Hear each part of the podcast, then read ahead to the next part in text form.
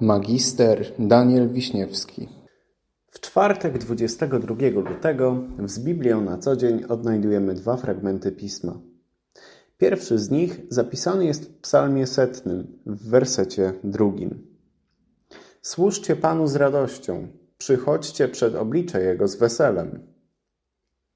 Drugi fragment pochodzi z listu do Galacjan, z rozdziału 6, z wersetu 9. Czynić dobrze nie ustawajmy, albowiem we właściwym czasie rządź będziemy bez znużenia. Gdy ostatnio zmierzałem z domu do pracy, powitała mnie piękna pogoda. Nie było chmur na niebie, słońce pięknie świeciło, temperatura znacząco wyższa niż do tej pory. I poczułem szczęście. Nie miałem ku temu jakiegoś nadzwyczajnego powodu, poza tym jednym faktem, że mogę obserwować piękno czystego nieba, poczuć na sobie promienie słońca. I to piękne, wręcz wiosenne ciepło. I nadeszła mnie wtedy taka refleksja.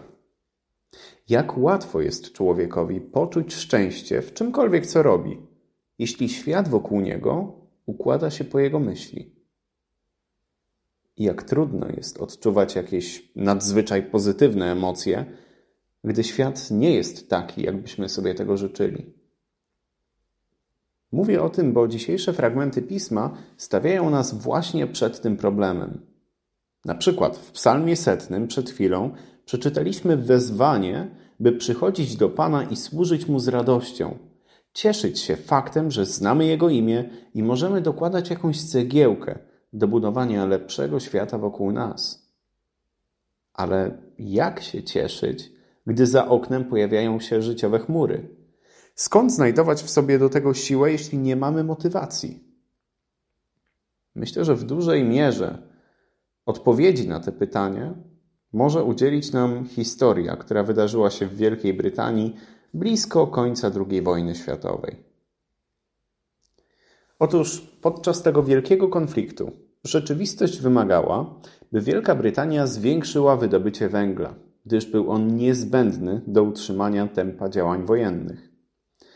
Więc Winston Churchill, który wtedy był u władzy, zwołał do siebie przewodniczących różnych ugrupowań zawodowych, mistrzów cechów i rzemiosł, by pozyskać ich poparcie.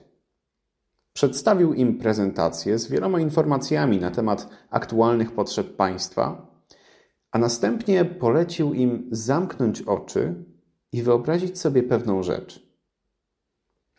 Jest koniec wojny. Ludzie oddychają pełną piersią. Poczucie bezpieczeństwa w końcu powróciło. I w tej całej atmosferze radości i ulgi parada wojskowa.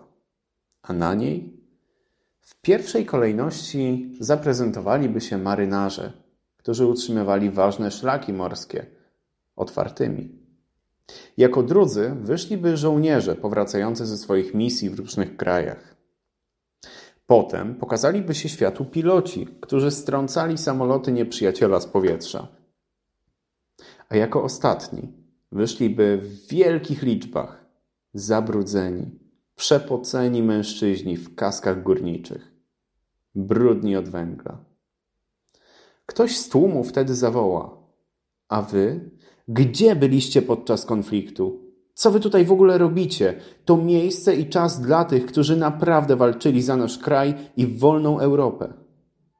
I wtedy dziesiątki tysięcy robotników, jakby jednym głosem odpowie mu: Byliśmy głęboko pod ziemią, z naszymi twarzami przy węglu. Winston chciał przez to zaznaczyć, że nie każdy rodzaj służby jest przepełniony takimi samymi wzlotami, potwierdzaną przez ludzi wokół chwałą i szacunkiem, ale to nie znaczy, że te rodzaje służby nie są istotne. Co by zrobiło wojsko z całym swoim sprzętem, gdyby nie miało paliwa, by je napędzić? Skąd by w ogóle wzięło ten cały sprzęt, gdyby nie metal, który przygotowują robotnicy? I skąd mieliby nawet wziąć energię elektryczną do zasilania swoich centrum dowodzenia, gdyby nie owoce pracy górników, które właśnie zasilają elektrownie. Winston zaznaczał, że nie każda służba jest równie poważana, ale każda służba jest potrzebna i pozwala nam przyczyniać się do lepszego świata. Zatem, tak jak głosi nasz dzisiejszy fragment pisma, czynić dobrze nie ustawajmy, albowiem we właściwym czasie rządź będziemy bez znużenia. A nasza zapłata przyjdzie, bo nawet jeżeli ludzie nie widzą, to Bóg widzi każde nasze poświęcenie, zarówno te małe, jak i te wielkie. A to nasze dzisiejsze rozważanie zakończę teraz słowami Jonathana Edwardsa z dzisiejszego z Biblią na co dzień. Któż zaprzeczy, że prawdziwa religia polega w wielkiej mierze na energicznym i żywym działaniu, skłonności i woli duszy lub na żarliwych ćwiczeniach serca?